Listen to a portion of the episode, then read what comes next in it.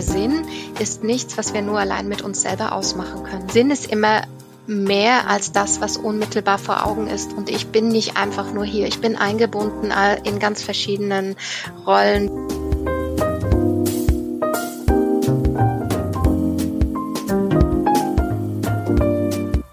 Hallo und herzlich willkommen im Sinneswandel Podcast. Mein Name ist Barilena Behrens und ich freue mich, euch in der heutigen Episode zu begrüßen. Wir verlangen, das Leben müsse einen Sinn haben. Aber es hat nur ganz genau so viel Sinn, als wir selber ihm zu geben imstande sind. Dieses Zitat soll angeblich von keinem geringeren als dem Schriftsteller Hermann Hesse stammen dessen Roman Siddhartha bereits in den goldenen Zwanzigern zahlreiche Menschen auf ihrer Suche nach dem Sinn des Lebens inspiriert hat und vermutlich auch heute noch tut. Aber um Hesse und Siddhartha soll es heute nicht gehen. Vielmehr um wohl eine der existenziellsten Fragen, nämlich was uns eigentlich im Leben Sinn verleiht. Denn es scheint ganz so, als genüge es uns Menschen nicht einfach nur zu existieren. Wir brauchen einen Grund, weshalb wir uns morgens aufraffen, die Freude am Sein allein, sie mag Mönche und Buddhisten beglücken, den postmodernen Menschen berauscht sie längst nicht mehr. Kein Wunder, möchte man sagen, sind die Büchereien doch gefüllt mit Ratgeberliteratur, deren Titel uns aufmunternd zurufen, finde dich selbst, suche dein Glück, entdecke deine Berufung. Sie ist zum Greifen nahe, die Erfüllung. Wir müssen nur die Hand ausstrecken und zugreifen. So zumindest lautet das Glücksversprechen des modernen Kapitalismus. Aber ist dem wirklich so? Existiert überhaupt so etwas wie ein ganz individueller Lebenssinn, eine Art Berufung, die es zu suchen und zu finden gilt? Ja und nein, sagt Professor Dr. Tatjana Schnell. Sie forscht und lehrt als Psychologin in Oslo und Innsbruck zu existenziellen Themen in der Persönlichkeits- und differenziellen Psychologie, aber vor allem zur empirischen Sinnforschung. Mithilfe qualitativen und quantitativen Methoden untersuchen Tatjana und ihr Team, wie wir Menschen unserem Leben Sinn geben, wie und warum wir uns darin unterscheiden und welche Konsequenzen das hat. Vor dem Hintergrund einer sich für jeden spürbar grundsätzlich wandelnden Welt, beschleunigt durch die gravierende Verunsicherung im Zuge der Pandemie, stellen sich viele Menschen die Sinnfrage neu und auch grundsätzlicher. Zumindest ergab sich das aus einer Studie, die Tatjana mit Kolleginnen der Universität Innsbruck zum Sinn erleben und Wohlergehen in Zeiten von Covid-19 durchgeführt hat. Eine Erkenntnis daraus, Personen mit hoher Sinnerfüllung konnten deutlich besser mit der Situation umgehen. Sie berichteten weniger von pandemiebezogenem Stress und wiesen deutlich geringere psychische Belastung auf. Sie kümmerten sich außerdem häufiger um ihre Nachbarn, Ihre Stimmungslage war positiver und sie konnten ihre Impulse und Reaktionen besser kontrollieren als Menschen mit geringer Sinnerfüllung.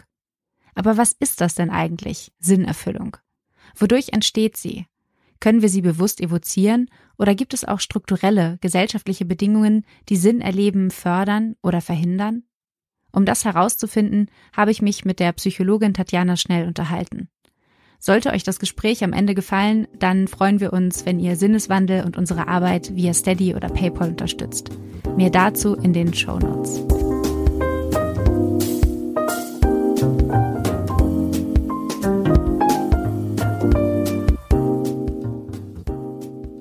Tatjana, als du heute Morgen aufgewacht bist, hast du dir da die Frage gestellt, warum oder wofür stehe ich eigentlich heute auf? Ähm, ich stelle mir die tatsächlich häufiger morgens diese Frage, weil ich nicht allzu gut bin, im morgens aufzustehen. Von daher ja. Und ähm, gleich dann auch ähm, so einige Dinge im Kopf gehabt, warum es gut ist, heute aufzustehen. Darf ich fragen, was das war heute Morgen? Oh, das ist aber jetzt sehr persönlich. Also das hängt zusammen mit dem Zeitplan, was heute alles ansteht und mit dem Kontext, in dem das stattfinden wird. Ich glaube, das wäre jetzt zu spezifisch, wenn ich auf diese Punkte alle eingehe. Okay, aber würdest du sagen, dass diese Dinge, an die du vielleicht gedacht hast, ganz gleich, ob jetzt privat oder beruflich, ähm, würdest du das als den Sinn deines Lebens bezeichnen? Ich spreche lieber von ähm, Sinnen im Leben oder nicht so programmatisch davon, dass wir alle den einen Sinn haben. Das zeigt unsere Forschung auch, dass wir durch verschiedene Dinge motiviert sind und auch durch verschiedene Rollen Sinn finden.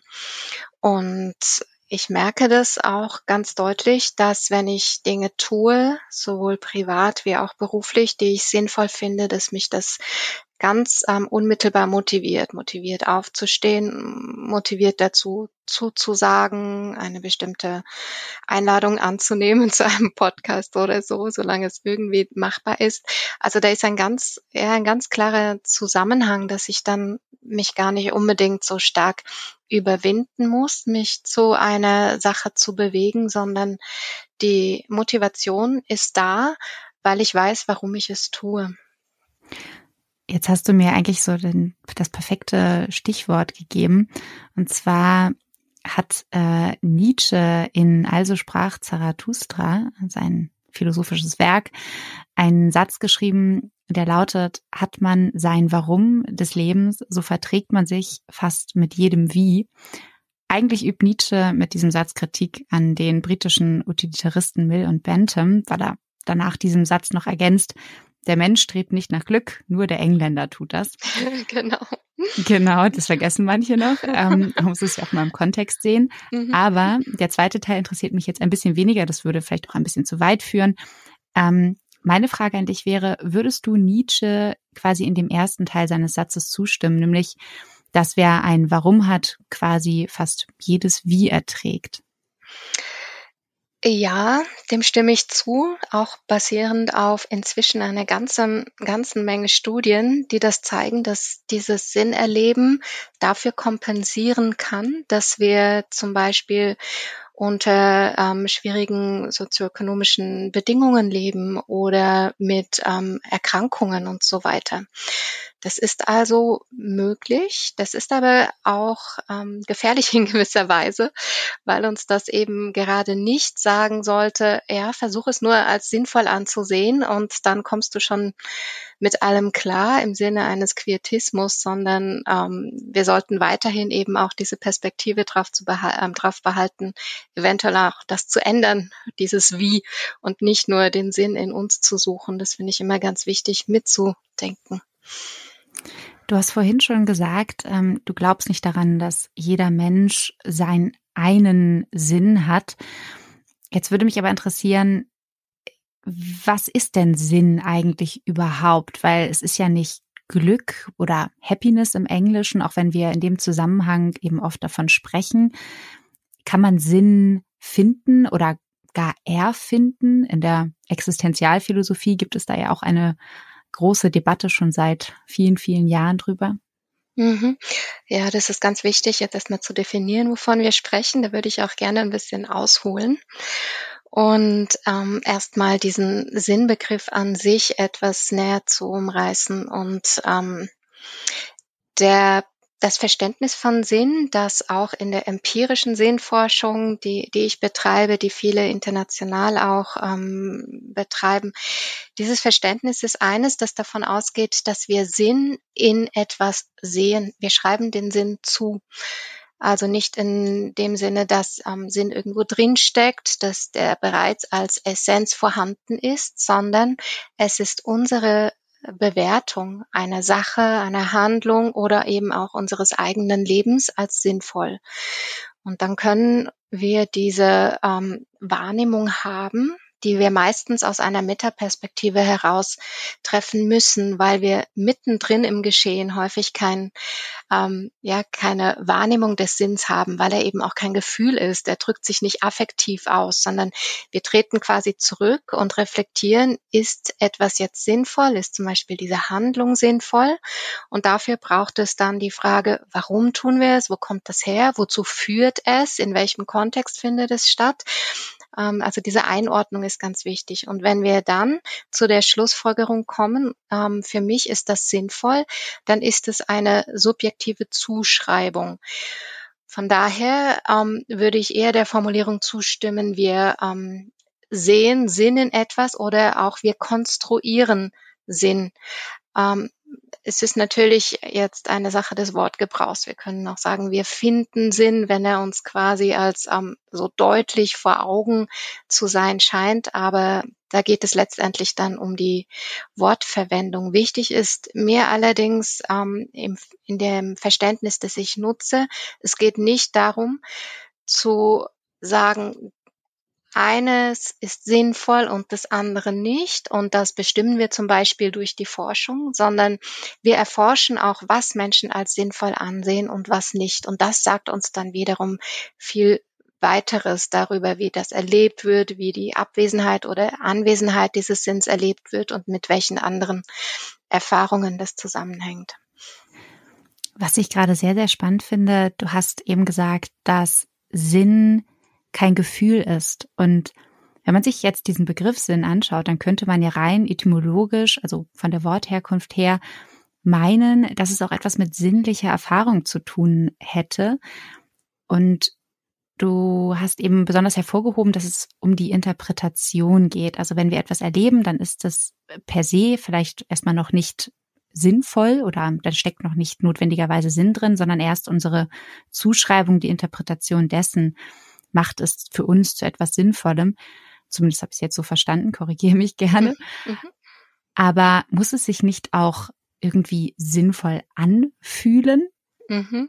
Ja, das ist wirklich eine, eine Debatte, die ähm, die sicher wichtig ist und die ich auch häufig führe. Vielleicht erst nochmal zurück zur Etymologie. Tatsächlich kommt der Begriff Sinn vom indogermanischen Sind, was bedeutet hat, eine Fährte suchen, eine Richtung finden, einen Weg einschlagen. Und das finde ich sehr ähm, sehr eindrücklich, diese, ähm, diese Wortherkunft, weil ich finde, dass viel von dem, was wir heute mit dem Begriff Sinn meinen, da noch mitschwingt. Wenn ich zum Beispiel sage, ich habe einen Sinn in meinem Leben, dann ist das sehr ähnlich wie ich weiß, in welche Richtung ich gehen will. Ich habe für mich meinen Weg gefunden. Und du hast natürlich recht, Sinn und Sinnesorgane, Sinnlichkeit, das ist ähm, natürlich auch verknüpft, aber wenn wir es an die ähm, tatsächliche Etymologie anbinden, das mit der Fährte und dem Weg und der Richtung, dann finde ich, dann macht es das auch wieder deutlicher, dass das eben nicht so ein ähm, unmittelbares Gefühl ist. Wenn wir einen Weg gehen, dann ist das ein relativ langer Prozess, zum Beispiel wenn es der Lebensprozess ist oder wenn es auch ein kürzerer Weg ist in Bezug auf ein Ziel oder so, dann passiert da ganz viel auf dem Weg und da können ganz viel unterschiedliche Dinge passieren. Und in vielen unterschiedlichen Situationen habe ich auch unterschiedliche Gefühle. Und das Wichtige ist, dass wir ja ähm, eben auch sehr unterschiedliche Dinge als sinnvoll wahrnehmen. Und häufig sind das ähm, Handlungen oder Entscheidungen, die erstmal unangenehm sind oder die vielleicht sogar gefährlich sind. Wenn ich mich zum Beispiel entscheide, irgendwo einzugreifen, wo jemand ähm, misshandelt oder verletzt wird, dann habe ich davor Angst und dann denke ich oder dann fühle ich vielleicht, ah, das ist sicherer jetzt ähm, wegzulaufen oder jetzt da nichts zu tun. Und erst quasi die Reflexion oder die Entscheidung gegen das Gefühl erlaubt mir dann, das ähm, zu tun, was ich eigentlich sinnvoll finde. Aus dem Grund finde ich das auch wichtig, ähm, diese Abgrenzung zu haben und zu sagen, Sinn ist kein Gefühl, weil wir in vielen Situationen eben gegen unsere Gefühle, die häufig auch ähm, instinktiv sind, angehen ähm, sollten, um dann die Entscheidung zu treffen, die für uns persönlich eher sinnvoll ist.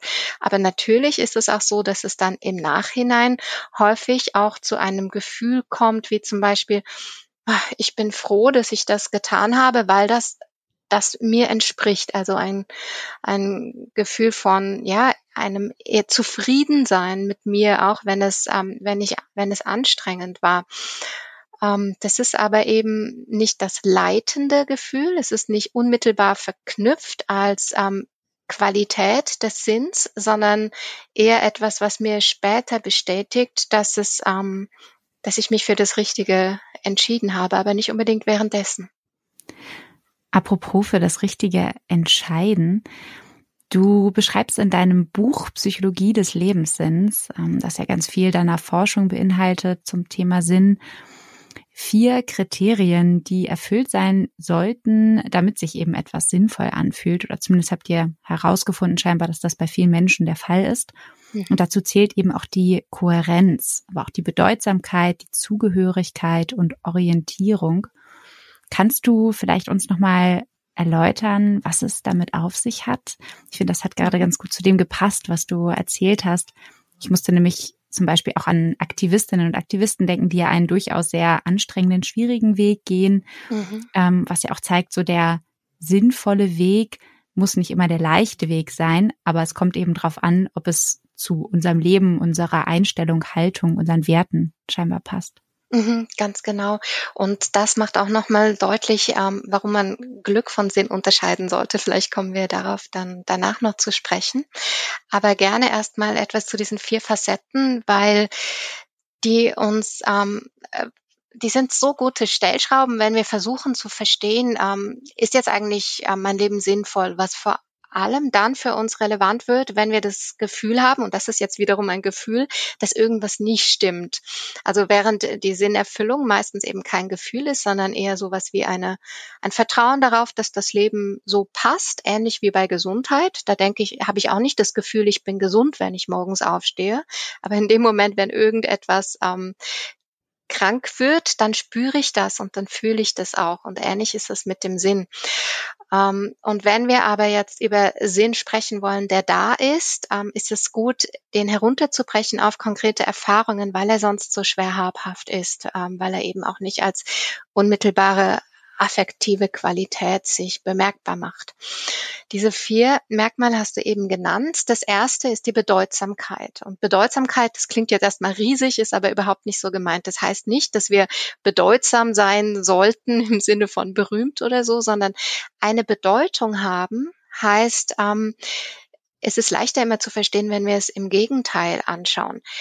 Wenn wir keine Bedeutung haben, dann heißt es, dass wir erfahren, dass es egal ist, ob wir da sind.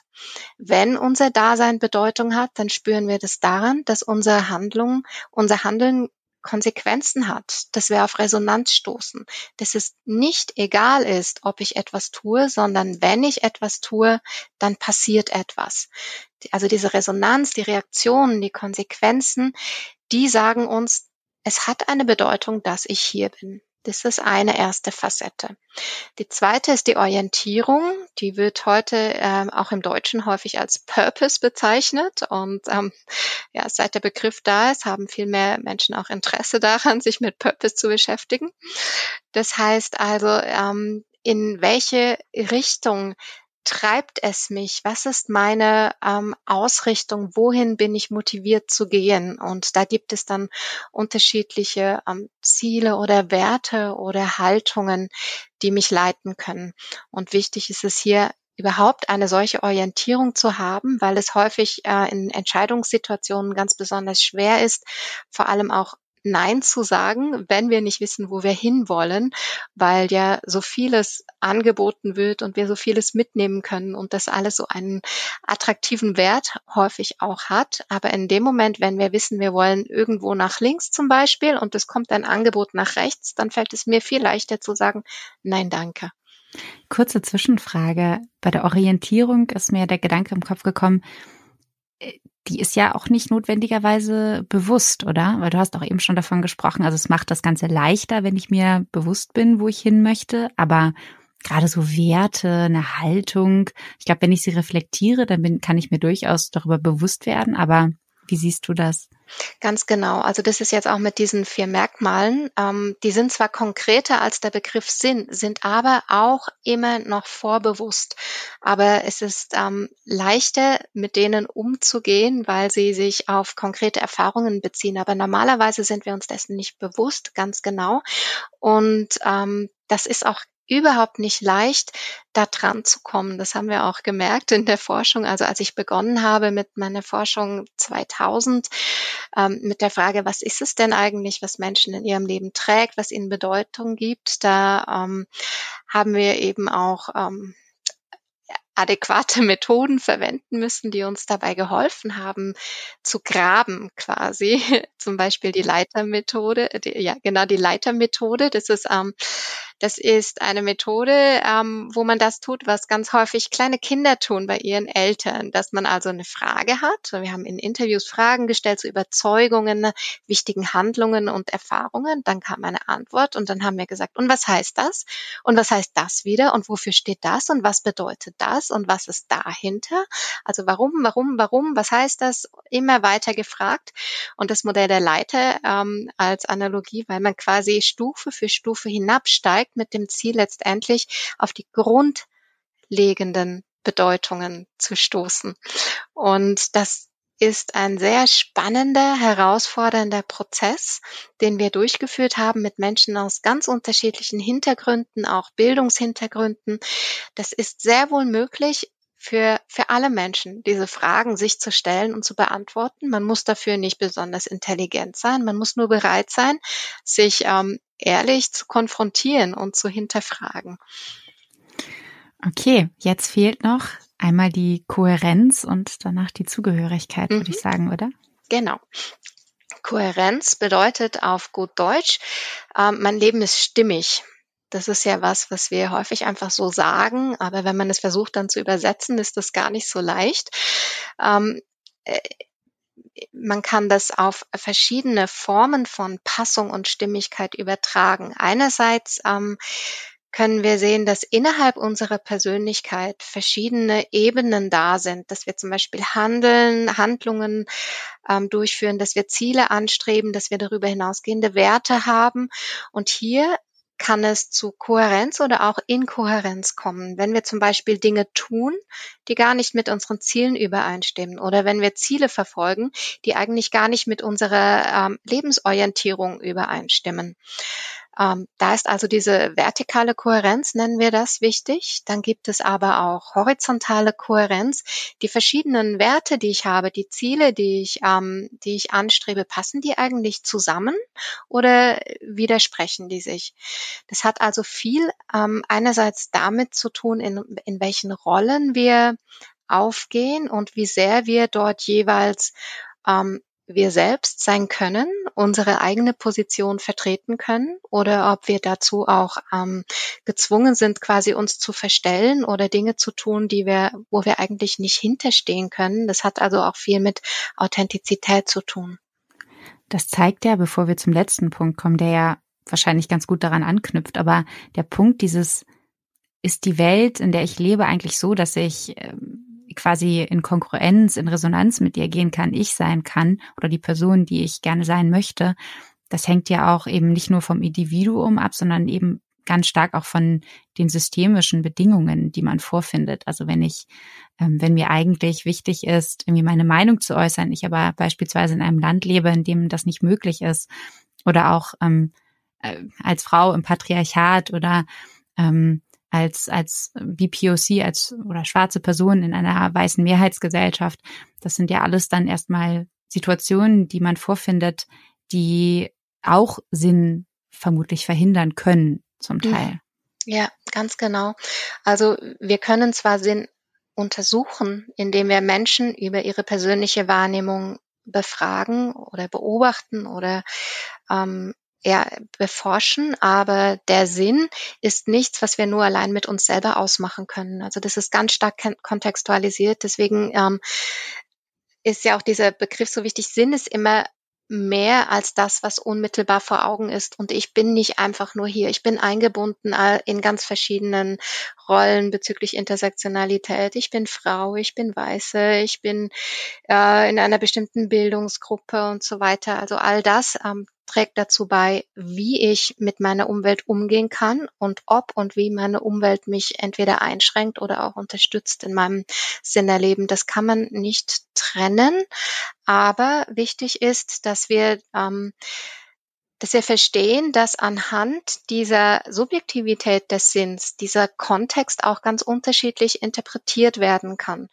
Also ich kann zum Beispiel ähm, sagen, ähm, ja, also auch wenn das, ähm, ja, ich kann sagen, das, das ist schwierig und das widerspricht mir, aber das ähm, treibt mich besonders an, jetzt für meine Überzeugung zu handeln.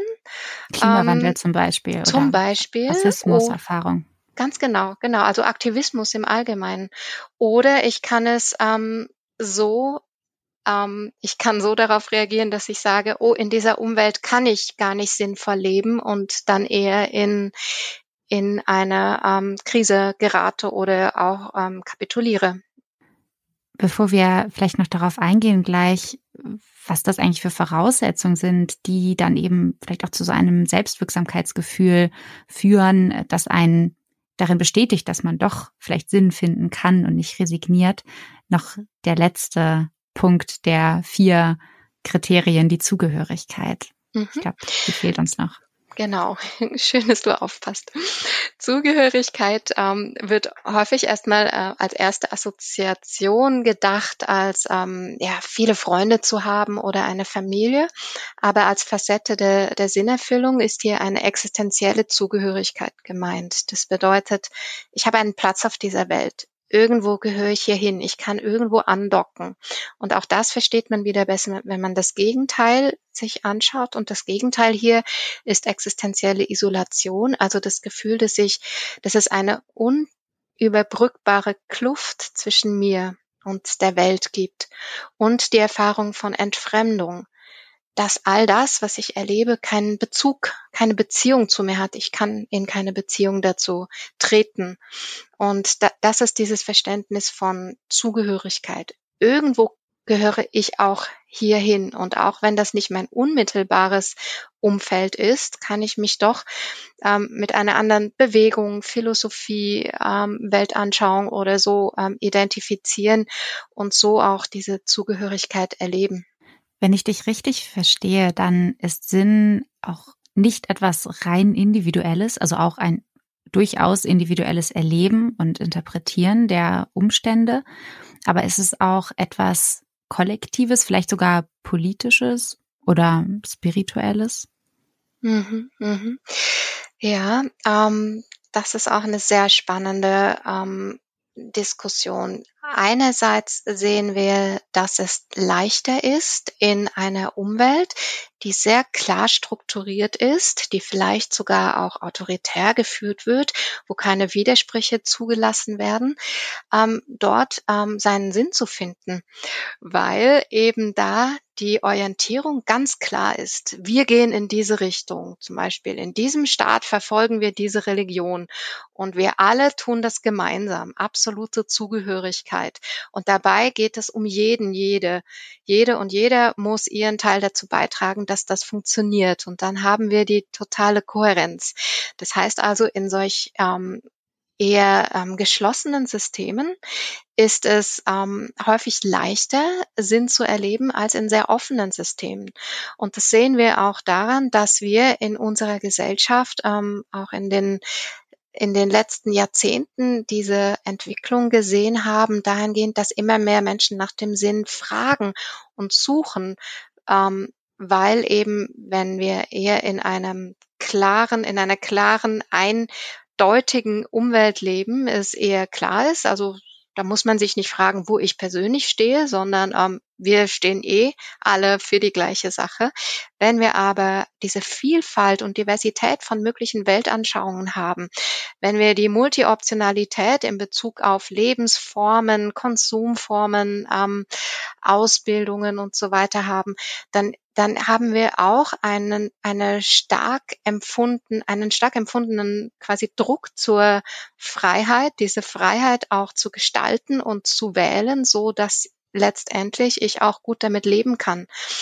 Und das heißt also, um nochmal zu der Frage zurückzukommen, das ist ähm, in geschlossenen Gemeinschaften häufig leichter, diesen Sinn zu finden, als wenn ich eher eine ähm, in einer offenen Gesellschaft lebe oder auch für mich selbst eher für eine Weltanschauung entscheide, die offener ist, toleranter und ambiguitätstoleranter vor allem. Also dass ich nicht davon ausgehe, es muss schwarz und weiß geben und richtig und falsch, sondern die Sachen sind komplexer.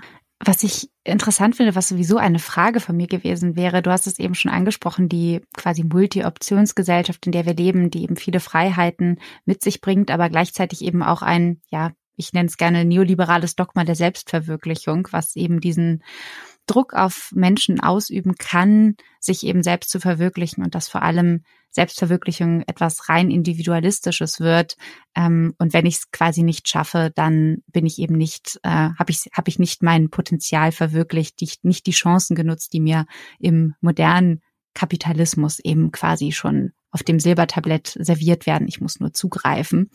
Ähm, zumindest wird das ja so suggeriert. Und ähm, was ich mir jetzt für eine Frage stelle, ist, sind denn nun ein Luxus quasi der Satten, der Privilegierten, weil wir eben in einer Welt leben, die so viele Möglichkeiten mit sich bringt? Oder ist auch möglich, Sinn zu finden in einer Welt, die eben nicht so viele Möglichkeiten mit sich bringt. Du hast es ja eben schon gesagt, also das hängt auch nicht nur mit Freiheit zusammen.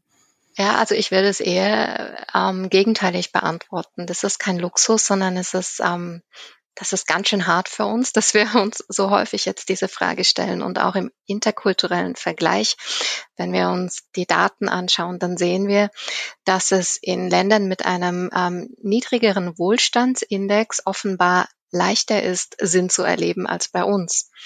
Was ich ähm, sehr gut nachvollziehen kann in Bezug auf all das, was ich eben gesagt habe, mit der Multi-Optionsgesellschaft, mit diesem extremen Druck, sich selbst zu verwirklichen, mit der Verantwortung, die mit der Freiheit einhergeht, dass letztendlich ich auch dafür verantwortlich bin, dass, wenn mein Leben schief läuft, weil ich ja die Freiheit hatte oder gehabt hätte, mich auch anders zu entscheiden.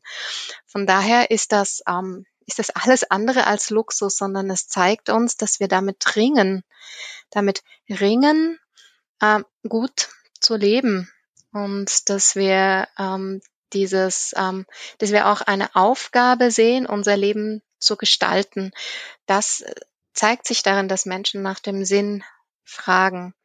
Wobei wir aber noch hinzufügen müssen, das sind längst nicht alle, die nach Sinn fragen und bei uns in, in westlichen Industrieländern auch deutlich weniger als in ähm, anderen Ländern, weil wir ganz schön viele Menschen haben. In der letzten Erhebung war es ein Viertel der Gesellschaft, die sagen, ich habe keinen Sinn, das ist mir aber auch egal. Ich leide da nicht drunter, ich vermisse den nicht, ähm, sondern ich ich tu halt, ich lebe halt und ich tu, was von mir erwartet wird und ich kann ja eh nichts dran ändern, wie man, wie mein Leben verläuft.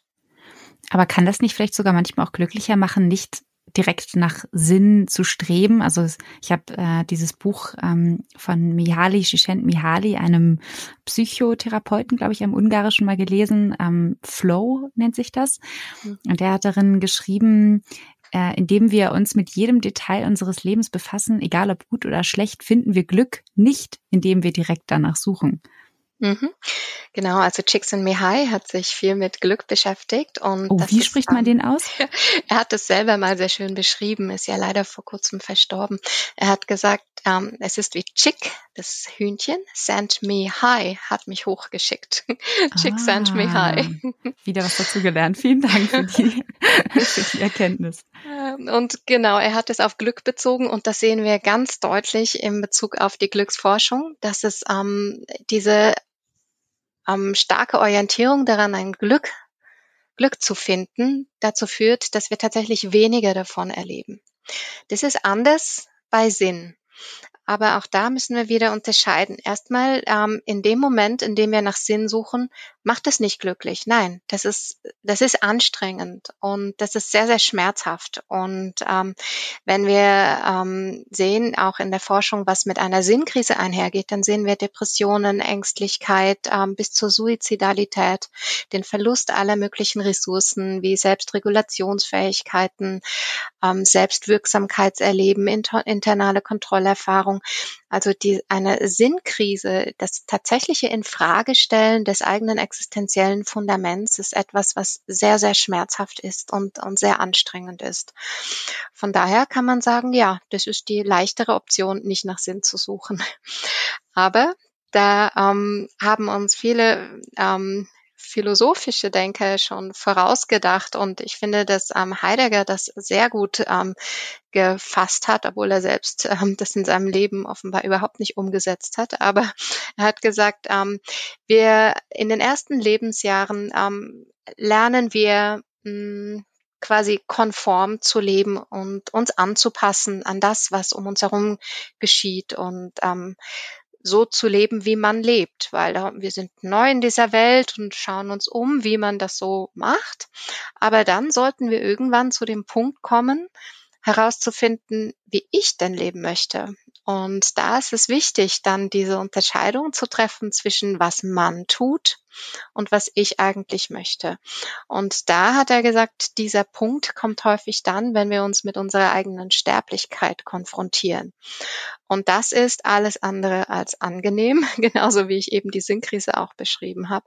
Und er hat es bezeichnet als Angst, die dann auftritt. Die Angst, die, wenn wir realisieren, dass unser Leben nicht ewig weitergeht, Und es ist ja häufig so, dass wir genau wissen, dass man stirbt. Ähm, aber solange ich noch sage, man stirbt und nicht ich sterbe, ist das ein ganz anderes Wissen und das muss mich auch gar nicht berühren, zu sagen, ja, ich weiß, man stirbt. Aber wenn ich realisiere, dass ich sterben werde und dass also die Zeit, die ich hier habe, begrenzt ist, dann gibt mir das plötzlich einen ganz anderen Blick auch auf die Potentialität das, dessen, was ich mit diesem Leben anfangen könnte oder sollte. Und dann fängt eben dieses Hinterfragen an ähm, und häufig geht es damit einher, wie wir auch ähm, in, in der Psychologie sehen können, dass Menschen sogenannte positive Illusionen, die sie lange gehegt haben, die für für uns alle relativ üblich sind, dass die sich plötzlich in Luft auflösen. So Annahmen wie die Welt ist gut oder die Welt ist gerecht und wenn ich mich anstrenge, dann kann ich alles kontrollieren. Und wenn ich nur tue, was die anderen tue, dann ist das schon in Ordnung. Und sterben tut man, ja, aber nicht ich.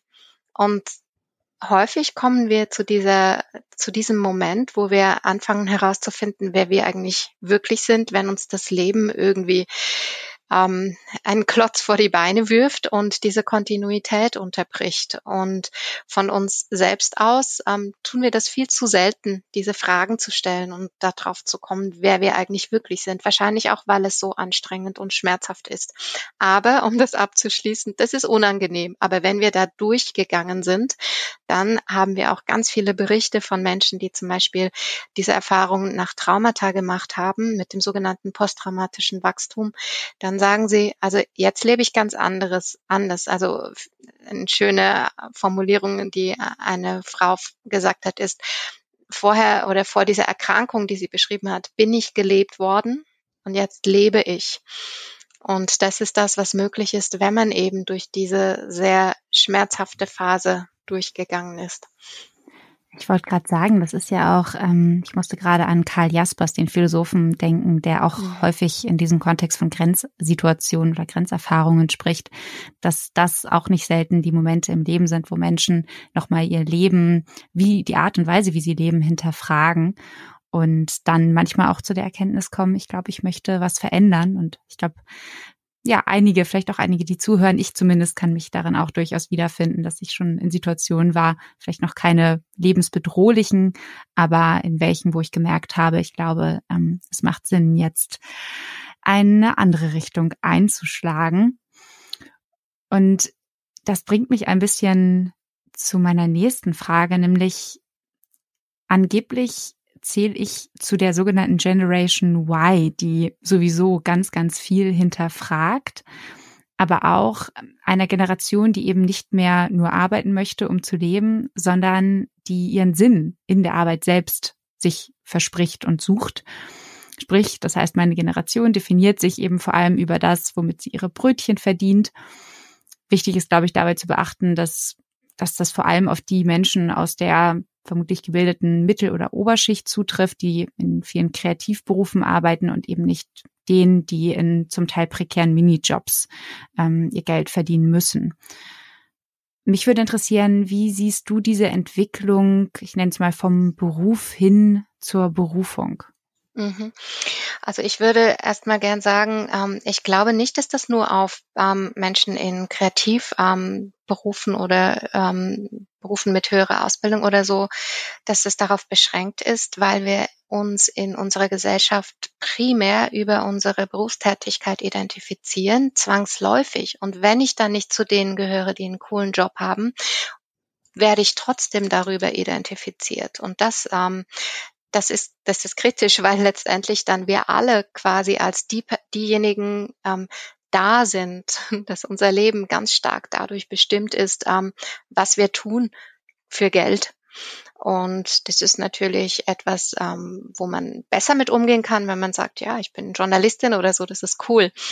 Ähm, wenn ich jetzt sage, ich arbeite an der Supermarktkasse, dann ist das vielleicht jetzt nicht so cool, aber trotzdem ist es das, ähm, als was ich hauptsächlich gesehen werde, weil eben unsere Gesellschaft diesen extremen, diese, diese extreme Fokussierung darauf hat, dass wir uns kaum erleben können als ähm, in als andere äh, äh, abgesehen davon, als was wir beruflich machen.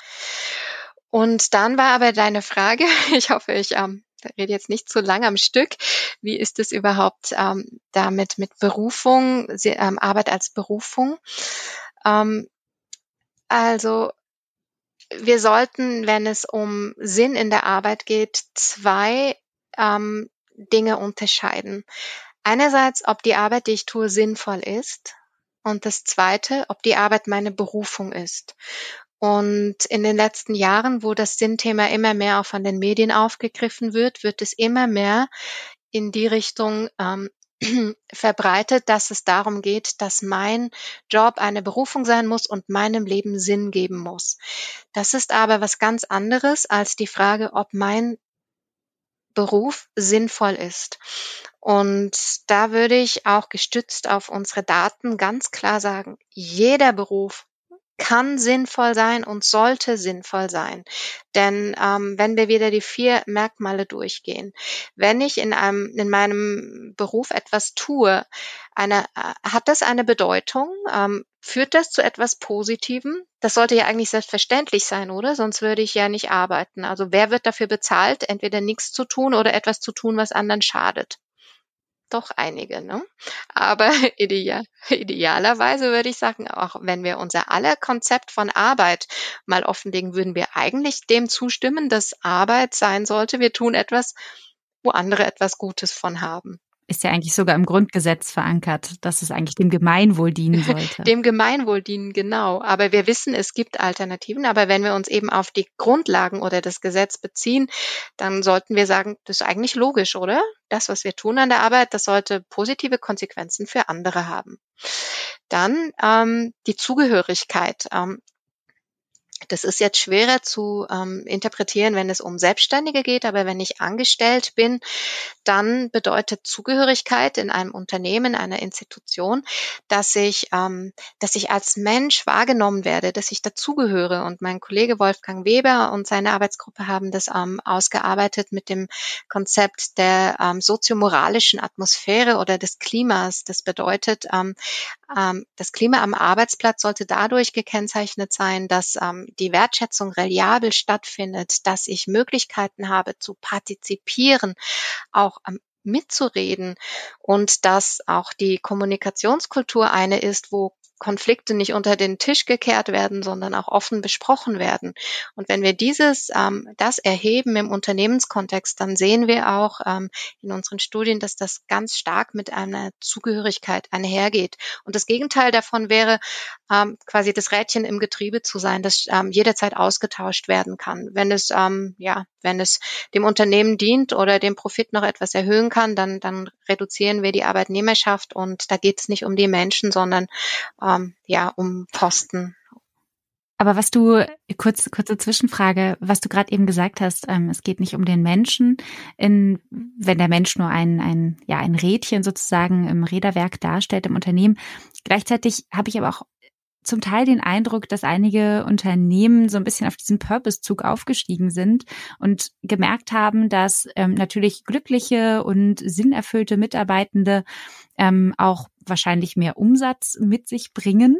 Ähm, und per se natürlich, also glückliche Mitarbeitende sind erstmal immer gut.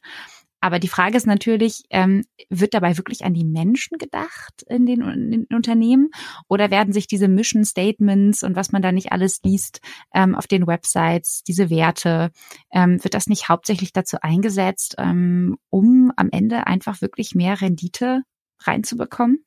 Genau das sehen wir inzwischen auch, dass dieses Sinnerleben instrumentalisiert wird ähm, im Management. Und ähm, wenn du sagst, glückliche Menschen sind produktiver, dann kann ich sagen, sinnerfüllte Menschen sind nochmal produktiver. Denn wenn ich das, was ich tue, sinnvoll finde, dann ist es viel schwerer, mich abzugrenzen. Ähm, vor allem, wenn ich das auch ganz unmittelbar erlebe, dass meine Tätigkeit ähm, eine ähm, Bedeutung für andere Menschen hat, dann ähm, bin ich eher bereit zu sagen, okay, jetzt ist es fünf, jetzt ähm, höre ich auf. Ähm, bin ich eher bereit dann zu sagen, na, jetzt versuche ich aber noch das, das fertig zu tun, weil ich sehe ja, um was es geht und wem, wem das jetzt hilft zum Beispiel. Das ist also einerseits etwas, diese, ich nenne das immer die dunkle Seite der, der beruflichen Sinnerfüllung. Also wenn ich meinen Beruf sinnvoll finde, dann bin ich viel mehr dem Risiko ausgesetzt, mich selbst auszubeuten, aber auch dem Risiko, nicht dafür einzutreten, dass ich auch gerecht entlohnt werde, was dann sehr schnell äh, und ähm, aufmerksam übernommen wird von ähm, von Arbeitgebern, Geberinnen, die das ausnutzen. Und wir sehen zum Beispiel in Studien, dass Menschen, die ihre Arbeitstätigkeit sinnvoll finden, in einem Berufsfeld weniger verdienen als diejenigen, die sagen, das ist nur ein Job für mich in einem und dem gleichen Berufsfeld. Ähm, und es gibt zum Beispiel auch Kolleginnen, die daraus dann den Schluss ziehen, wie zum Beispiel in einem Artikel von amerikanischen Psychologen, die das dann belegen und dann sagen, da ähm, ergibt sich also eine gute Chance ähm, im Unternehmen, ähm, um eventuell Ressourcen abzuwägen und diejenigen, die ähm, so den Sinn so wertschätzen, also weniger monetär, monetär zu entlohnen. Und da ähm, wird es dann wirklich absurd. Das Gute daran ist, ähm, dass man Sinn wirklich nicht ähm, so leicht instrumentalisieren kann. Man kann ihn auch nicht verabreichen, man kann ihn auch nicht stiften. Und wenn wir jetzt immer wieder lernen oder lesen, dass Managerinnen Sinnstifterinnen sein sollen. Das geht nicht. Ich kann dem Sinn, ich kann den Sinn niemandem stiften, sondern Sinn ähm, ist, was die Angestellten, die Arbeitenden dieser Tätigkeit zuschreiben, wenn sie auch hier wieder diese Metaperspektive einnehmen. Warum tue ich es? In welchem Kontext? Wozu führt es? Und da ist es dann ganz leicht, dass eben deutlich wird, wenn diese Versuche äh, im Management den, den Beruf, die Arbeit sinnvoller zu gestalten, dass, ähm, wenn die eben nicht authentisch sind. Und da gibt es inzwischen auch schon einige Studien, die zeigen, dass das dann nach hinten losgeht, weil wenn Arbeitnehmerinnen merken, hier wird versucht, mit solch existenziellen, wichtigen Sachen hier zu manipulieren und jetzt nicht nur irgendwie uns ähm, noch privat zu vereinnahmen, sondern sogar existenziell, dass sie dann eben in einen Zynismus verfallen. Und das ist noch viel schlimmer, als wenn jemand sagt, okay, wir machen hier einfach nur unsere Arbeit und schau mal, ob du da mitkommst. Wenn wir sagen, hier ist alles ähm, ganz sinnvoll und wir tun das Gute für die Welt und so und dann merken Arbeitnehmerinnen, dass das nur vorgegeben ist auf der Website oder im Leitbild, aber das Handeln geht in eine ganz andere Richtung, dann entsteht eine solch große Kluft zwischen dem, was ist und dem, was die Fassade ist, dass das eben zu Zynismus führt. Und dieser Zynismus ist viel gefährlicher für die ähm, Arbeitgeberinnen, weil er dazu führt, dass Menschen ähm, innerlich kündigen und überhaupt nicht mehr bereit sind zu investieren, also sie, ihre eigene Arbeitskraft zu investieren. Und spannend ist ja auch, ich habe ehrlicherweise, glaube ich, noch nie von einer ja, einem Krankenhaus oder einer Feuerwehr oder einer Kita gehört, die irgendwie bei sich einen, einen Purpose-Berater oder Beraterin einladen, um irgendwie die Core Values und den äh, Sinn des Unternehmens zu finden.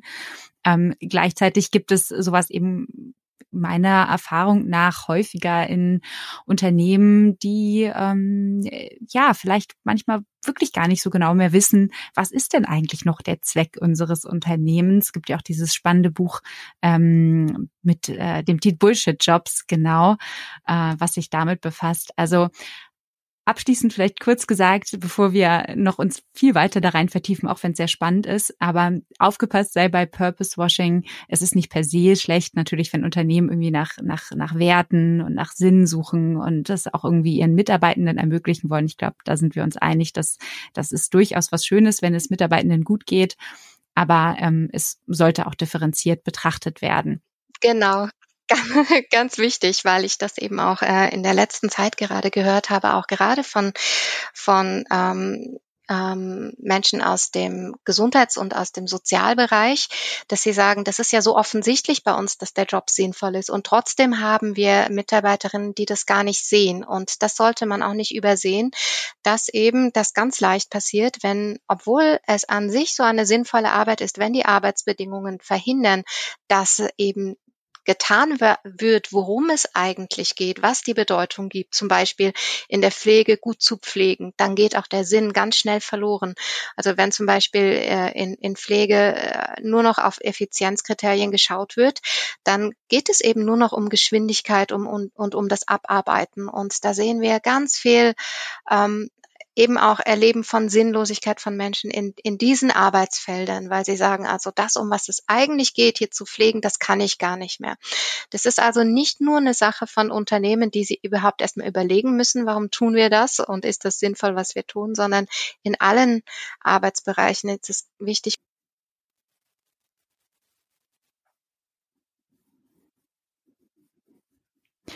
Das ist eigentlich die perfekte Überleitung zu meiner letzten Frage, die ich an dich hätte. Und zwar, was sind so zwei Kriterien beziehungsweise zwei Dinge, von denen du dir wünschen würdest, dass sie in unserer Welt, in der wir heute leben, nehmen wir jetzt mal erstmal Deutschland, ähm, entweder mehr vorhanden wären oder vielleicht weniger vorhanden wären, ähm, weil du glaubst oder davon überzeugt bist, dass die dazu führen würden, dass mehr Menschen ein sinnerfülltes Leben führen können. Also zwei, ein bis zwei Dinge, die dir einfallen. Nur, okay, jetzt muss ich gut auswählen. Ähm, ja, was, was ich sehr wichtig finde, ist, dass, ähm, ja, dass wir ein anderes Verständnis dafür wieder erlangen, was es bedeutet zu leben, dass es eben nicht unmittelbar darum geht, ähm, glücklich zu sein und dass wir deshalb auch nicht erschrecken müssen, wenn sich unser Leben nicht immer gut anfühlt. Wir haben so diese Erwartung in unserer Wellness-Gesellschaft, dass wir ja eigentlich glücklich sein sollten, weil wir uns ja alle möglichen Sachen kaufen können, wo drauf steht, dass man glücklich wird, wenn man die isst oder anzieht oder so. Und dann ist dieses Glück nicht da und das ist dann ganz schlimm häufig.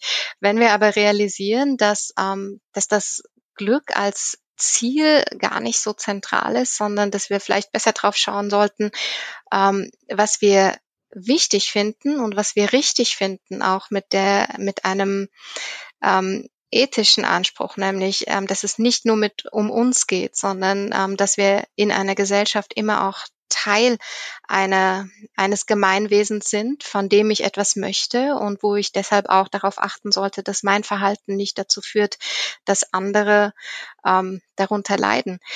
Wenn ich also diese ähm, das mitdenken kann, wenn ich eher versuche zu leben, dass es richtig und wichtig ist, dann bin ich auch nicht mehr so erschrocken, wenn Dinge anstrengend sind, wenn Dinge wehtun. Und das gibt uns, glaube ich, eine wichtige andere Perspektive auch auf ähm, unsere Verletzbarkeit und auf das Erleben von, von, von Leiden, wenn wir involviert sind in dieser Welt.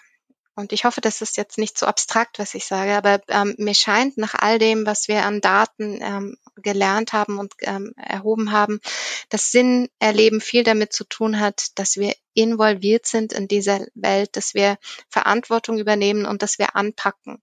Und das führt dazu, dass es ähm, häufig auch schmerzhaft ist. Und wir sollten auch als Gesellschaft wieder dazu kommen, zu realisieren, okay, das, ähm, das kann sein. Das bedeutet dann nicht unbedingt, dass was schief geht, sondern das kann genau bedeuten, dass wir sehen, wie es besser sein könnte und dass dadurch dieser Schmerz entsteht, aber dass uns das ermöglicht, dann auch ähm, in die richtige Richtung zu gehen. Ich danke dir sehr für dieses wunderbare Abschlussplädoyer. Das äh, finde ich, also mit mir auf jeden Fall sehr resoniert. Und äh, ich danke dir nicht nur für das Gespräch, sondern auch vor allem für die wichtige, wertvolle Forschung, die ihr betreibt. In den Shownotes verlinke ich natürlich äh, dein Buch, in dem man natürlich noch weitere Informationen ähm, zu dem Thema findet. Es gibt auch eine Website, wie nennt sich die nochmal? Das ist www.sinnforschung.org. Das kann man sich, glaube ich, merken, verlinken wir aber auch. Und ja, vielen Dank, Tatjana, und alles Gute. Ja, ich danke dir sehr, Marilene, für dieses schöne Gespräch und dir auch alles Gute und denen, die zugehört haben. Euch hat der Beitrag gefallen? Dann teilt die Episode doch gerne mit euren Freunden. Außerdem freuen wir uns natürlich, wenn ihr Sinneswandel als Fördermitglieder unterstützt.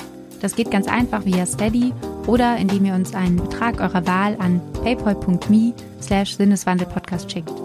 Alle Infos zur Episode und Links findet ihr wie immer in den Show Notes. Mein Name ist Marilena Behrens. Ich bedanke mich bei euch fürs Zuhören und sage bis bald im Sinneswandel Podcast.